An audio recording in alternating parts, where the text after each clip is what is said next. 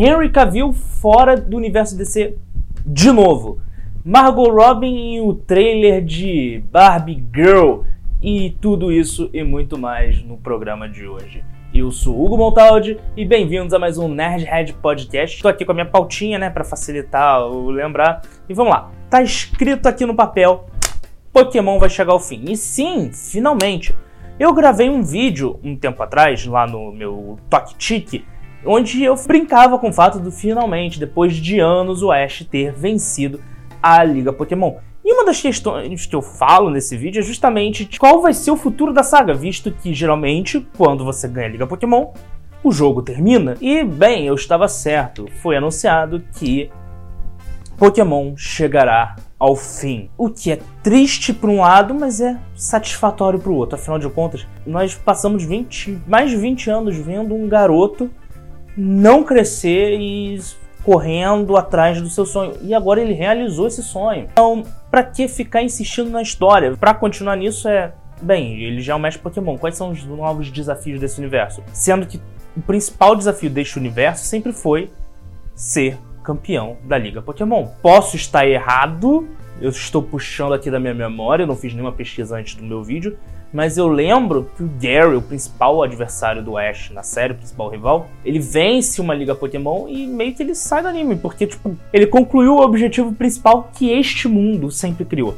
Então ficaria estranho, depois de anos construindo que o principal objetivo do anime é se tornar um mestre Pokémon e você enfiar goela abaixo um outro desafio, ficaria estranho. Mas não fiquem chateados, novo anime de Pokémon já foi anunciado com novos protagonistas e com uma nova dinâmica sendo apresentada. Então, vamos ver o que a Pokémon Company eles estão planejando pra gente. O filme da Barbie. A Barbie é, sem dúvida, um dos brinquedos mais incríveis já criados na história da humanidade. E, assim, não, não tem como você discutir com isso.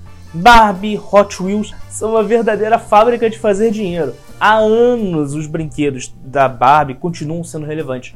Cada modelo de Barbie bem, é, bem feito, bem desenvolvido, se torna notícia. A Barbie já saiu nos principais jornais e nos principais tabloides. Ela foi o brinquedo que, para muitas garotas, mostrou que elas não precisavam ser só donas de casa, que elas poderiam ser outras coisas, porque foi um dos primeiros brinquedos a apresentar o conceito de uma protagonista feminina que não é só vivida à mercê da sombra de um homem. Apesar de que a Barbie só conseguiu ser lançada quando eles fizeram um comercial em que ela mostra a Barbie trabalhando em várias profissões e no final se casando com o Ken. Até então, as mães dos Estados Unidos, principalmente, ficavam inconformadas. Até é curioso na história, porque um dos principais problemas da Barbie era o fato dela ter seios. Se você quiser entender um pouco mais, sugiro o episódio do Brinquedos Marcaram Época, esse documentário da Netflix, que ele fala exatamente sobre essa história da Barbie. Fica aqui a recomendação.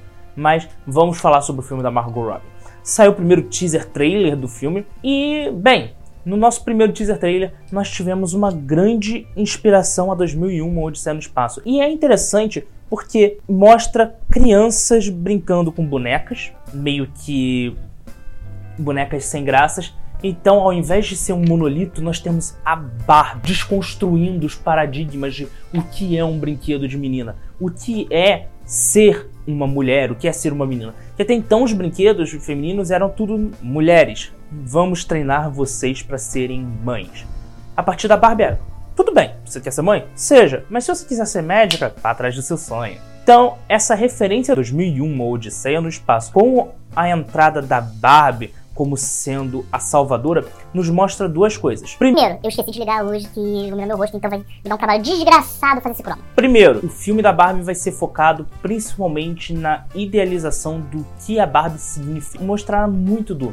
A Barbie é mais do que um brinquedo é um conceito. Barbie é muito mais uma ideia, liberdade, trabalho, criação e não só um brinquedo.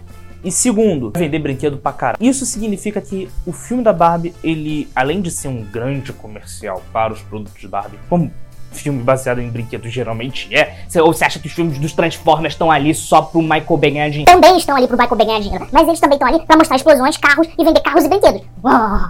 E o filme da Barbie não vai ser diferente. E agora, para encerrar aqui o nosso vídeo, vamos falar sobre o homem, o símbolo moderno de homem belo. Vamos falar sobre o Super-Homem, ou o ex-Superman, de novo, o Henry Cavill, que é o protagonista de uma das maiores novelas da história do entretenimento, sem sombra de dúvidas, chamado Universo DC. Essa novela começa quando um cara chamado Zacharias Schneider, ele era o grande cabeça do universo DC e o os executivos meio que não gostaram do que ele tá fazendo com o universo. E alguns fãs também não. Então, eles começaram a querer botar umas coisas, mudar umas coisas.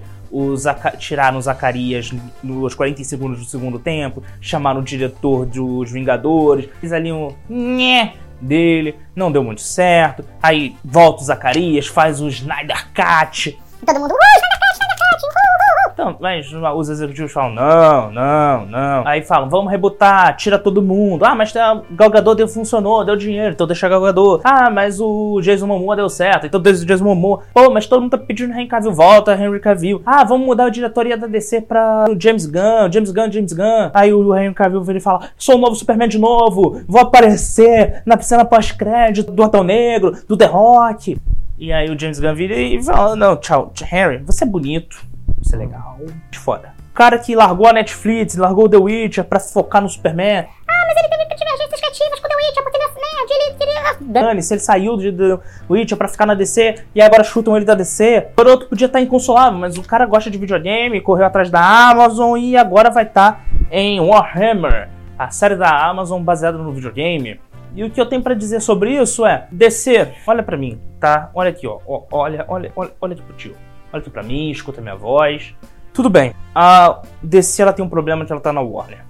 E a Warner, só desde 2000 até hoje, ela deve ter sido vendida umas 5 ou 6 vezes. A cada dois anos muda a diretoria da Warner, a Warner é vendida. Quando era criança era Time Warner, hoje em dia é Discovery Warner, hoje, sei lá, a semana que vem vai ser SBT Warner, Rede Globo Warner. Que, cara, não interessa. A Warner, mano. E aí você vende uma empresa, muda todo o corpo executivo, chega um cara lá que.